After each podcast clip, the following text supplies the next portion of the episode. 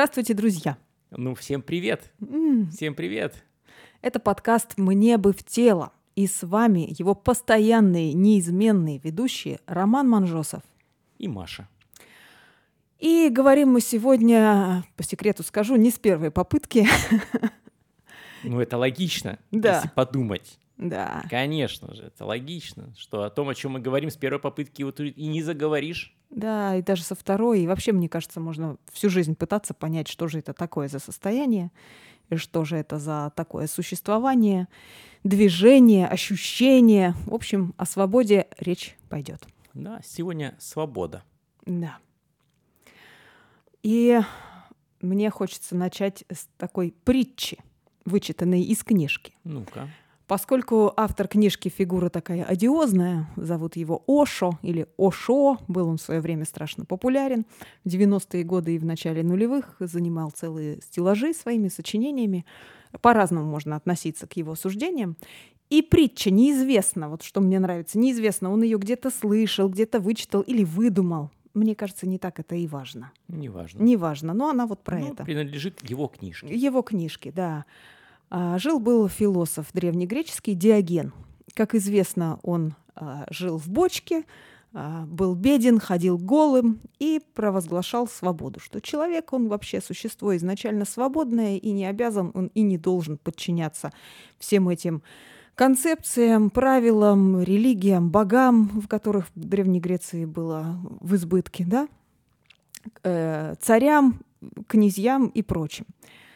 И поскольку он был силен очень физически, голым жил в бочке как бы и прекрасно себя чувствовал при этом, значит, он был очень здоров, высок ростом, и на него покусились как-то раз работорговцы. Увидели, что живет человек один, выглядит классно, за него можно выручить много денег, и стали они потихоньку там где-то неподалеку шушукаться, переговариваться, как можно бы его вы скрутить, взять в плен и отвезти на невольничий рынок. И договаривались, что вот, если вот по одному, то он нас всех раскидает, если вот мы на него в открытую нападем, он нас всех перебьет, уж больно он силен и крепок, давайте ночью к нему подкрадемся и там чего-то. Диоген все это слышал, вышел из своего э, жилища и говорит, ребят, не надо суетиться, я сам с вами пойду. Они ему говорят, ну, э, поним- ну, начинает что-то плести, что вот, понимаешь, вот мы, мы такие бедные, а вот э, поэтому вот занимаемся работорговлей. Он говорит, да я вижу, я понял, да, если я чем-то могу помочь в вашей бедности, я буду только рад. Так что давайте вот без этой суеты, можете цепи эти в море выбросить, не надо на меня кандалы надевать. Мне даже нравится эта мысль, что я буду стоять на невольничьем рынке, да, на возвышении, и толпы народу будут за меня торговаться.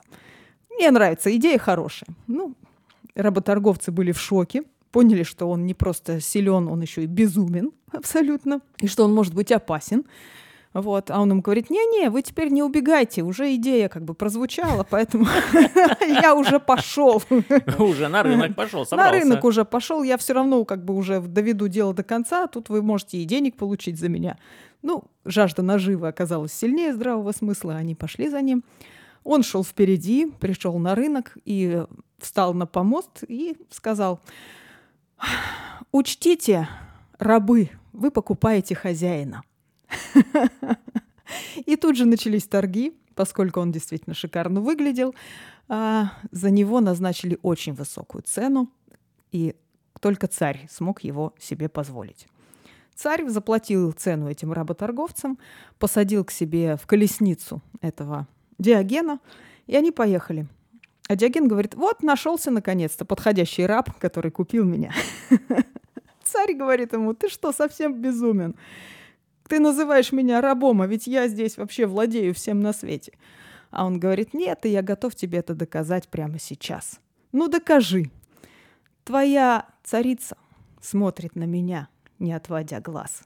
Она заинтересовалась мной, а ты для нее вот в ближайшее время превратишься в ничто.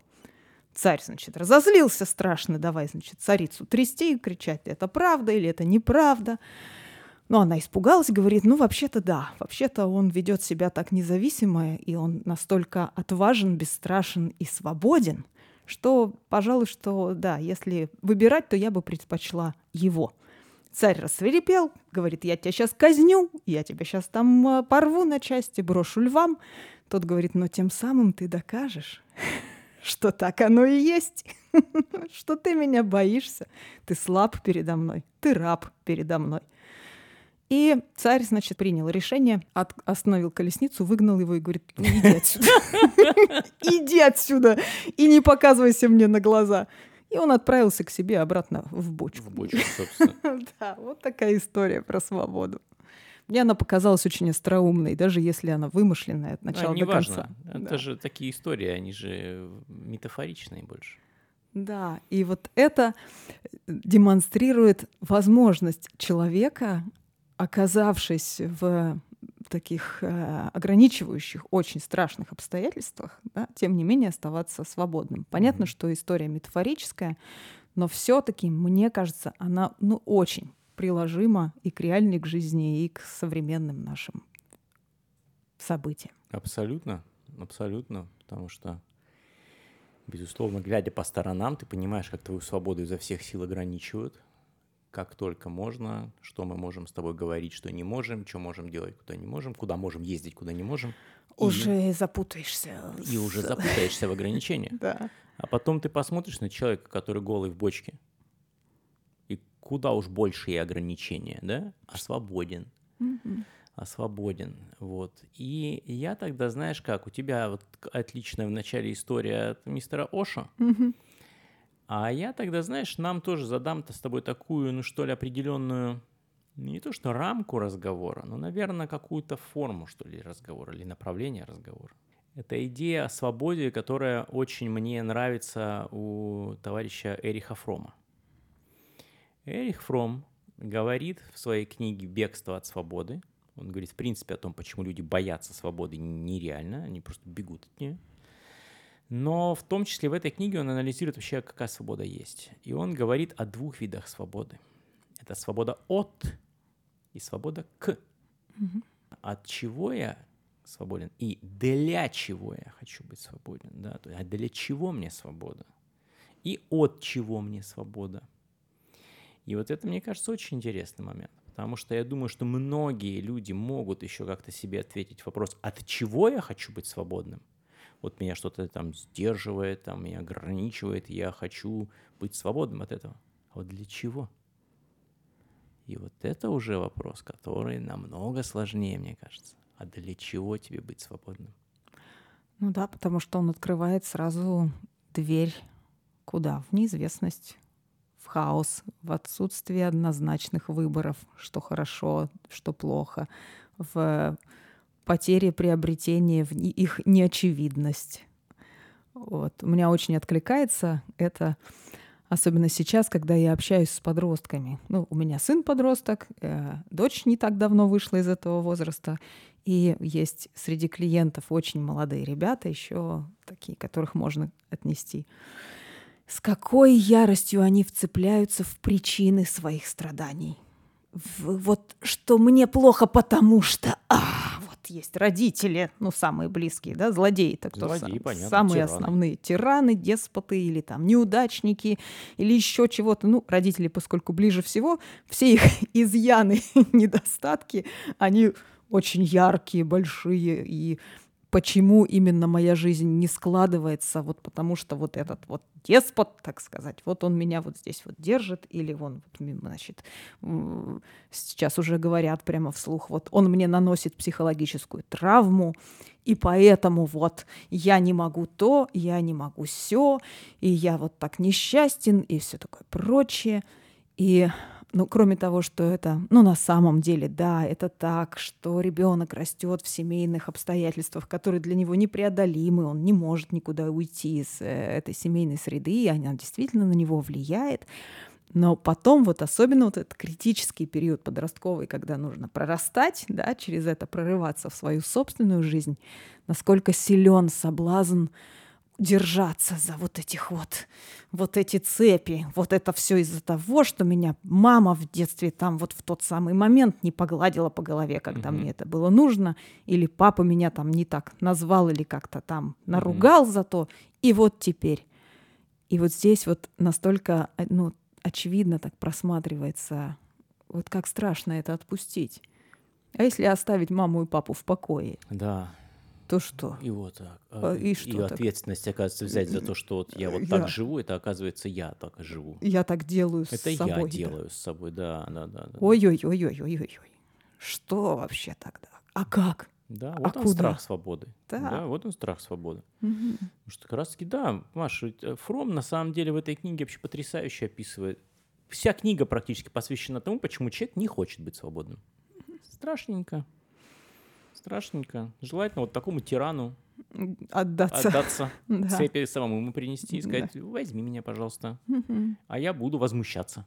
Да, я, буду, страдать. я буду страдать, буду возмущаться, негодовать на тебя, Ой, бороться еще буду. бороться буду точно вот с тиранией, вот такой тиранской. И вот, а при этом, а человек на самом деле, и Фром прекрасно об этом говорит, вот так же, как вот эти подростки, а не хочет он. А не хочет зачастую быть он свободным. Понимаешь? Даже если он говорит, что хочет, он часто не хочет, потому что это страшно. Потому что тогда открывается, ну, наверное, хаос, да, вот этот.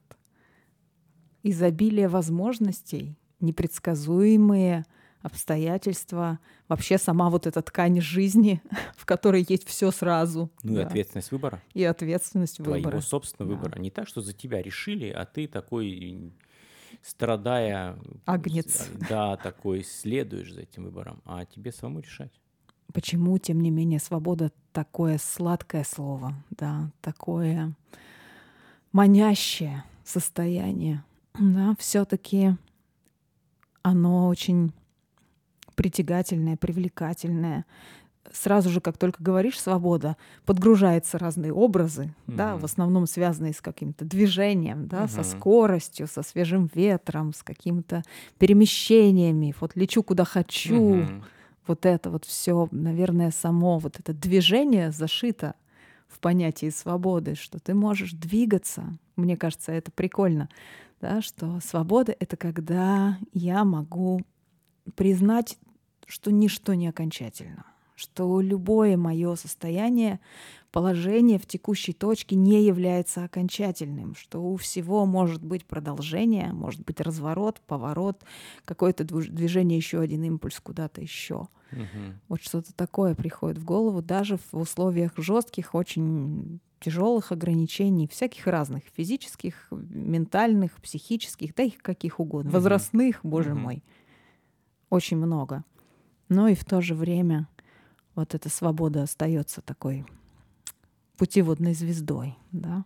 И я подумала, если э, ну, мне бы в тело, да, вот как мы можем в теле ощутить свое, вот именно свое э, владение этой свободой, Мгм. где и как я могу быть свободен. Мне пришло в голову одно а, упражнение, когда а, ну, ты наверняка его знаешь, его много где делают, когда сначала ты а, как бы из минимального движения постепенно расширяешь свое присутствие в пространстве. Ну, то есть ты, сначала двигаешься чуть-чуть, немножечко, там, потом больше места занимаешь, потом еще больше, там, пространство там, вокруг себя, дос- дос- докуда достанет рука-нога, потом несколько шагов, потом все помещение, потом начинаешь мысленно проникать через стены, ну и там у кого дальше достанет вообще фантазия, а потом обратно собираешься, собираешься, собираешься, и в конце собираешься в крошечный маленький комочек, в неподвижный, абсолютно сжатый и скованный, а танец остается и продолжается, и внутри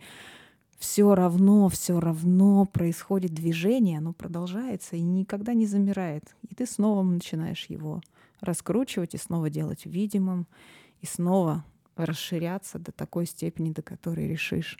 Вот когда я про это размышляла, я думала, вот, наверное, так свободу можно ощутить в, в теле, даже просто лежа, как бы неподвижно, Мгм. все равно вот ощущать эту возможность двигаться.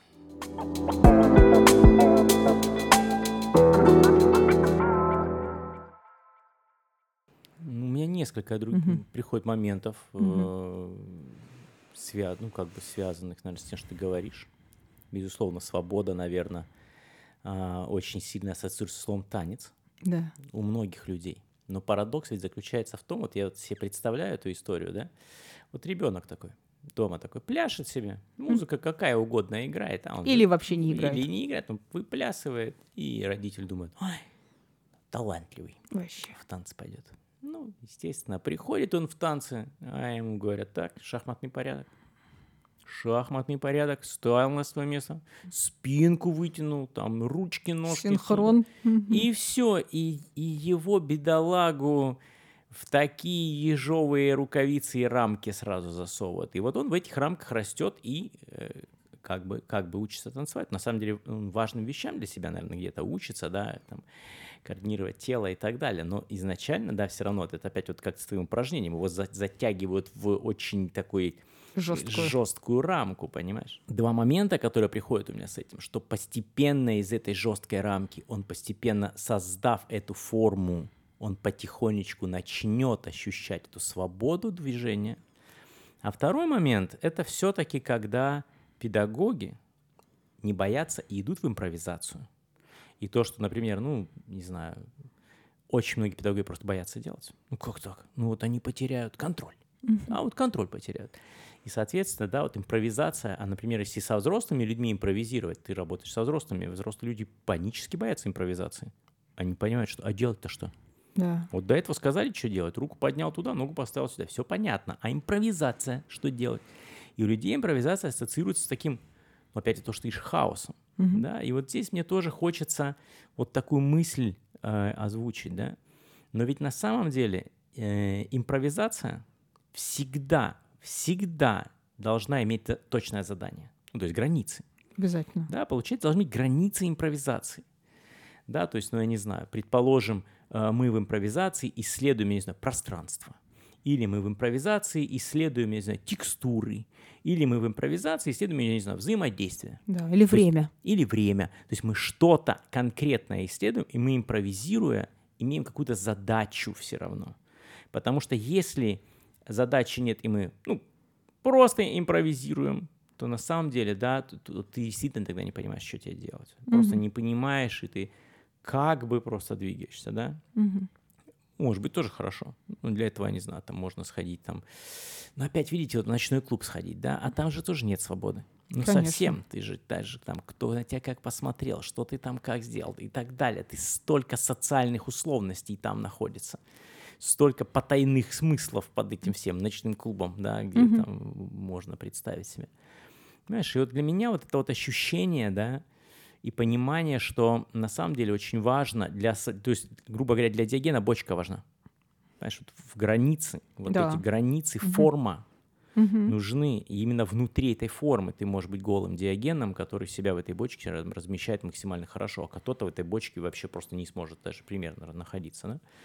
Знаешь, я думаю, что вот этот момент, да, суметь внутри точных каких-то границ Мгм. находить для себя состояние свободы. Понимаешь, вот у меня вот такая мысль приходит, и опять возвращаясь к мне бы к телу, да? Да. Да, насколько, я не знаю, человек, сидящий за компьютером, да, у себя в офисе, насколько он в теле себя свободным чувствует. То есть, ну, понятно, что, например, предположим, вот я не знаю, вот он работает на э, Карабаса-Барабаса, а может быть и на хорошего Карабаса-Барабаса работает, я не знаю. То есть, ну, просто на кого-то работает. Ему дали задание. То есть, в этот момент, когда ему дали задание, что делать, он не свободен, потому что он делает задание. Но он свободен в том, как он сидит на этом стуле.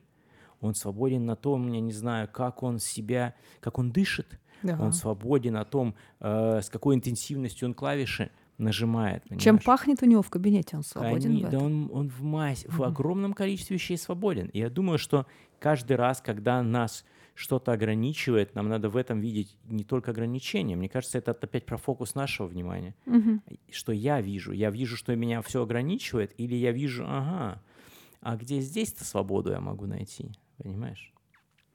Мне приходит в голову такой визуальный образ. Вот ты сказал про человека, который работает на Карабаса-Барабаса. Я вспомнила офис недавно видела в Сколково.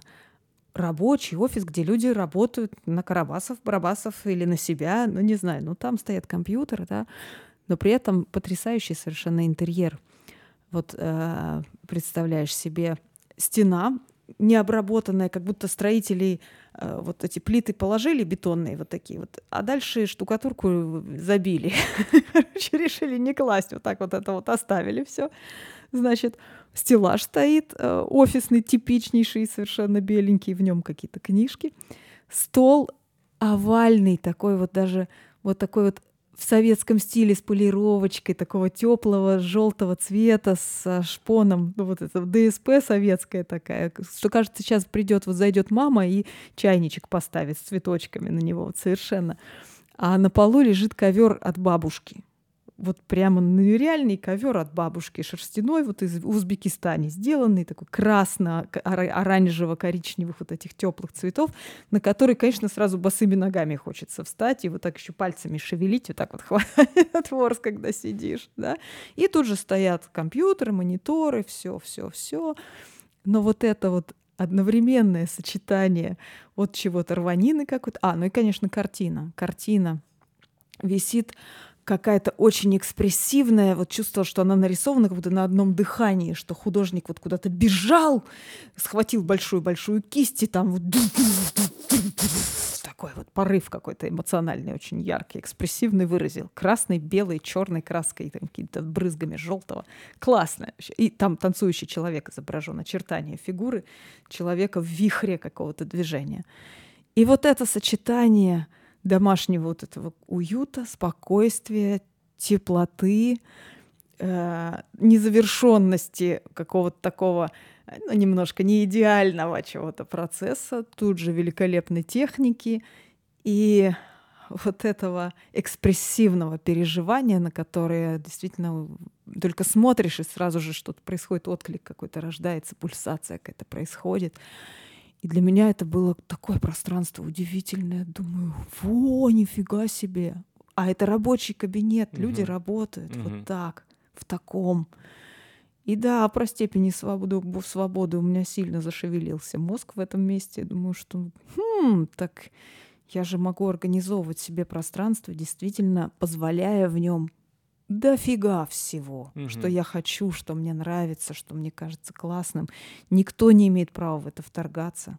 Если я у себя дома работаю, и почему нет? Угу. Или даже если где-то я все равно могу найти масштабы, да, могу найти возможности в это пространство трансформировать, и это моя свобода.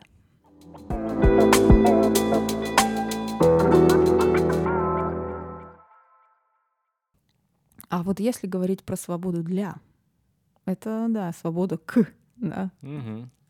Интересно. Вот ты бы как ответил на этот вопрос?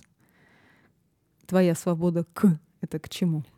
Понимаешь, вот эта постановка вопроса мне позволяет э, смотреть с, вообще с, дву, с другой стороны на какие-то, ну, как бы решения, которые я принимаю.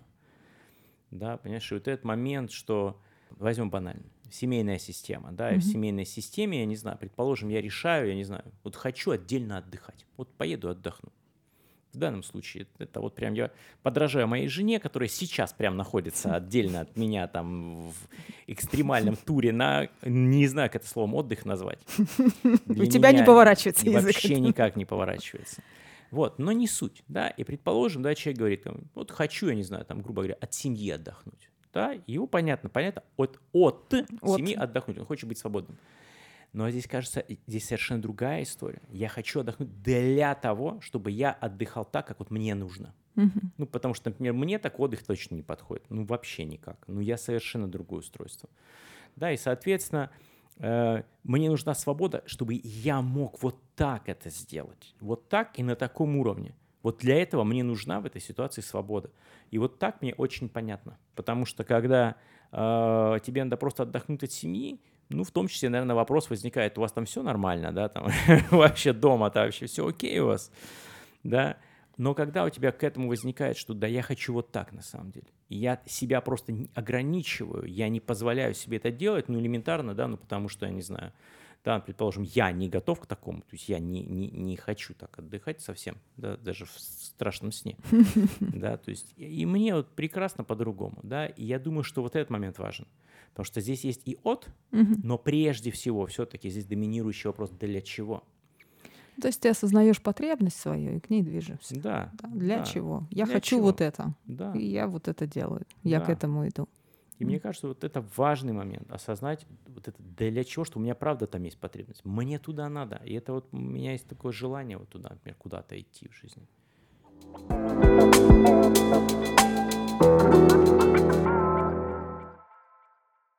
Тогда, знаешь, как-то воображаемые слушатели, которые где-то там находятся в пространстве, они появятся, как только наш этот выпуск будет смонтирован и выпущен нашим строгим техническим руководителем, могут спросить, так, ну, допустим, я знаю, чего я хочу.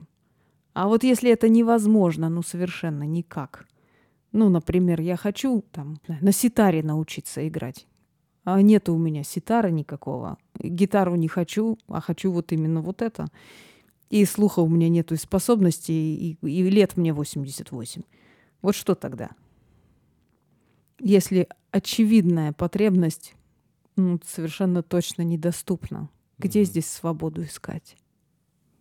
Хороший вопрос.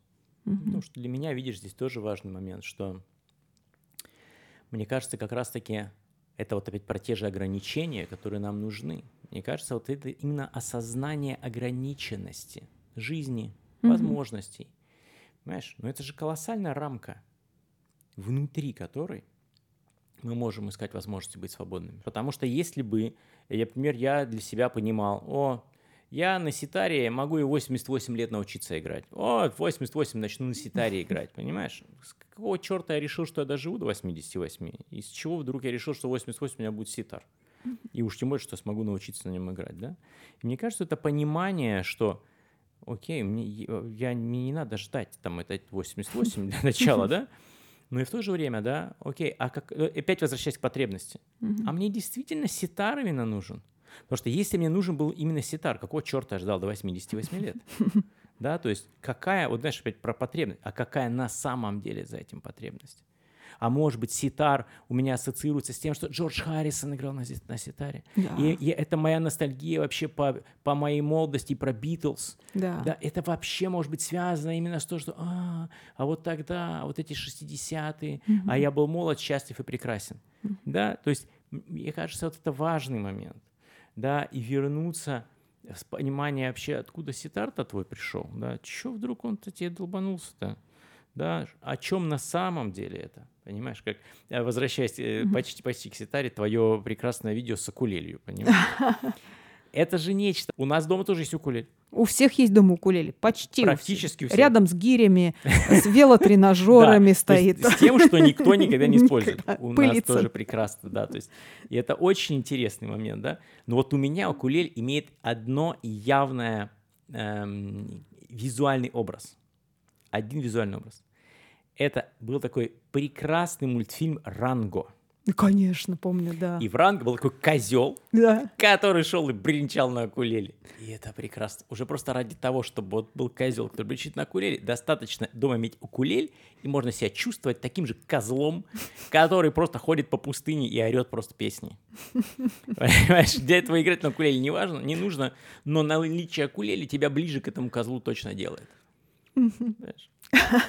А то у меня это э, для слушателей поясню. а, Когда-то давным-давно, ну, как и у всех, да, у меня в доме появилась укулеле, потому что мне захотелось на нем играть. Вот. А вдохновил меня на это вот фильм «В джазе только девушки», где Мерлин Монро играла на укулеле, какой-то крошечной вот Мгм. этой гитарки, вот, и подпевала таким нежным голоском. И после этого еще где-то кого-то я видела. В общем, да, лежала пять лет, лежала, а потом что-то случилось со мной, думаю, дай-ка я все-таки возьму в руки, возьму в руки. И вообще, я думаю, гитару снова взять. Но гитару страшно уж прямо так сразу, да, возьму-ка укулеле. Там четыре струны. Я подумала, четыре струны это проще, чем шесть, ну и как-то там туда-сюда. Начала потихоньку разбираться, потихонечку играть. А, Выяснилось, что это не так просто вообще, оказывается. Аккорды это аккорды вообще легко. И даже вот переставлять, а потом аккорды и ритм, ну ладно, ну как бы да, если постараться. А если, оказывается, еще и петь в это время, я вообще не поняла, как люди это делают. Как это вообще возможно, чтобы вот это играть, менять ритм, менять аккорды, еще и петь, ну вообще. Но я решила не останавливаться. Ну, хорошо. А Почему? Потому что я почему-то вдруг задала себе вопрос, не даже не вопрос, а вот так подумала, Вот я захотела играть на инструменте, да? Угу. Потом оказалось, что у меня нет времени. Катастрофически. Это вот любимейшая ловушка. Абсолютно. Времени нет, сил нет никаких. То есть энергии нет и времени. Нет ресурса, как говорят. Доказательства не требуются. Они вот по всем полкам разложены, развешаны, вот и на всех диванах лежат. Нету времени, нет сил у меня на вот эти вещи. А потом как-то стало вот как-то что-то вот беспокоить, вот что-то как-то вот нервозность какая-то подступать, потому что стало очевидно, что если я ее не возьму в руки, то, в общем, и не возьму ни укулеле, ни гитару, ни английский язык, ни руль от автомобиля, чтобы ехать. Не возьму, потому что мне все время некогда, и все Мгм. время нет сил, и действительно. И Мгм. это действительно так. Тут не ищите доказательства, они вот они вот прямо перед, перед носом сидят. И я себя спросила, так, подождите, подождите, а все-таки если я этого хочу, то, может быть, как-то мы поменяем концепцию от нет времени и сил, а в концепцию, как поживает вот человек внутри меня, который играет на инструменте. Вот как он сейчас себя чувствует? Да никак. Он как-то вот сидит, как без рук, да, руки Мгм. сложив куда-то. Никак. А что так? Да ему не дают в руки инструмент, потому Мгм. что не дают и все. А если ему дать в руки инструмент на 20 минут? Вот сегодня на 20 минут. Он, он начал раз и три аккорда выучил. Завтра дали на 40 минут. Он Ого. шесть аккордов выучил и три боя. А послезавтра дали, он запел. Вот он. Понимаешь, вот этот человек.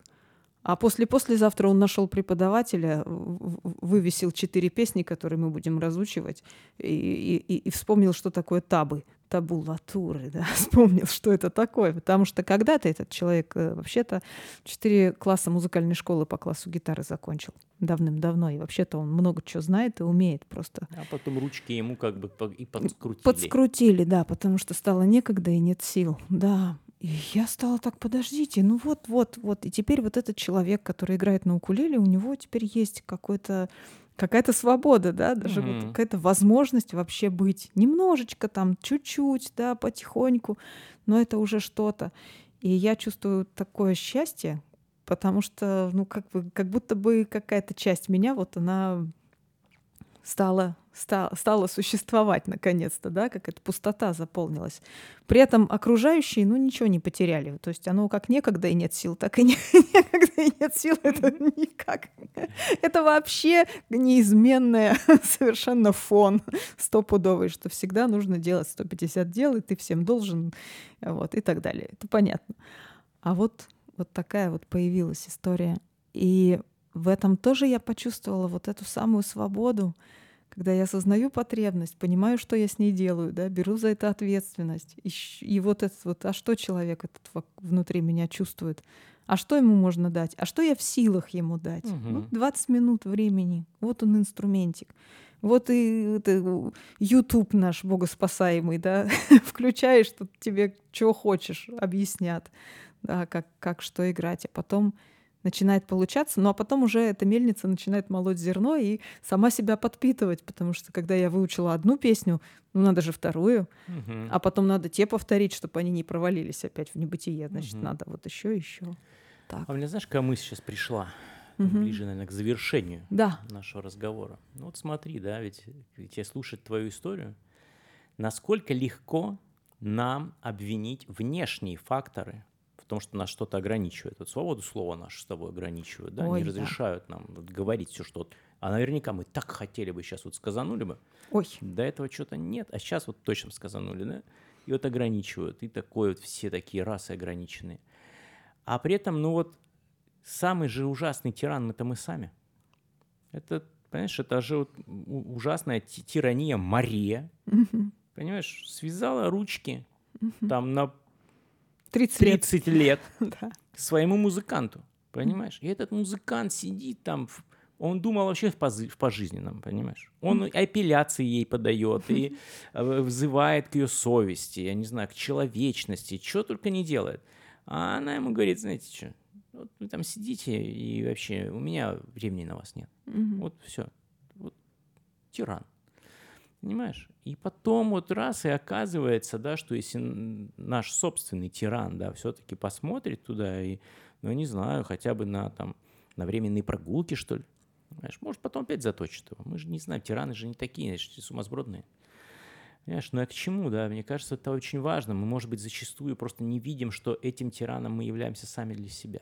И я думаю, что, может быть, прежде чем нам э, бесконечно искать причины вовне, может быть, просто взглянуть сейчас еще и внутрь именно с этой точки зрения. А я-то своего вот этого там музыканта или своего художника, своего певца, или своего повара, или я не знаю, еще кого-то, а я его вообще поддерживаю. Как он там вообще? А он вообще как? Он что он чё, как живет-то? Жив ли? Понимаешь? Я думаю, что вот это важно. Нет, тоже, видишь, не моя немножко история, да, но все-таки девочка, с которой я там работаю, да, и у нее такой кризис жанра, и прям как-то сложно. И я говорю, а есть что-то, что вот вам вот прям вот, вот хотелось? Она говорит, петь. Угу. Отлично. Идем и поем. И она реально буквально присылает мне через несколько дней видео. Она записалась, вот как ты записалась, она записалась. И она поет, и она говорит, я так давно не была так счастлива, что я могу просто петь. Казалось бы, да, что ну очевиднее, но я не знаю, ты дома ходишь по дому и пой себе. Нет же, не даем себе петь, понимаешь? Не Нельзя даем. просто так вот взять и петь. И петь Или да. танцевать вот просто. Что, что значит это, вот это? Это что это? Вообще? Это что это вообще? Ну, вообще? У меня такая есть э, тоже клиентка, которая хочет танцевать. Ну а что к чему я музыку включу и буду танцевать? И танцевать что ли буду? Это, угу. это что такое вообще? Это как? И да, и мы про это и говорим, что, представляешь, да, твой вот внутренний этот критик страшнее всех теток с указками вместе взятыми, mm-hmm. да, потому что он просто даже не дает, в принципе, ничему случиться. Mm-hmm. Хотя никого в комнате нет, никого нет. Mm-hmm. Но почему-то невозможно просто так взять и танцевать под музыку. Да, это такой момент, мне кажется, очень интересные, когда говоришь о свободе, поглядеть на своих внутренних тиранов, деспотов, да, вот этих вот всех а, недобрых людей, смотрящих на себя недобрым взглядом, которые не дают свершиться мечтам, потребностям, возможностям, для которых вообще, ну, как для Диогену нужна была бочка, чтобы жить. Чтобы быть свободным. Чтобы быть свободным, и чтобы танцевать нужно просто... В рабовладельческом строе, да, находясь абсолютно. внутри да. рабовладельческого строя. Да, да, да. Вот. И нам тоже-то с вами, мне кажется, вообще, что чтобы быть свободным, достаточно просто быть живым. Mm. Такая вот какая-то мысль. Вот мысль прям, да. Да. Быть живым, обладать сознанием, да, обладать телом вот этим вот живым, mm-hmm. каким-то пространством. И уже это уже что-то, как говорится, от чего можно плясать. Вот на такой мысли. Вот такая мысль у нас да, сегодня. Такая. Вот неожиданно мы с тобой пришли вот к таким вот э, свободным э, музыкантам и тиранам, да. э, которые живут рядом э, с этими музыкантами. Да, друзья, я желаю вам тоже поразмышлять на эту тему, да, заглянуть в свое внутреннее пространство, поговорить с этими всеми персонажами и подумать, от чего и к чему вам хочется двигаться. Да. Это были Роман и Маша. Ребят, свободы вам, внутренней и внешней. И до новых встреч. Пока. Пока.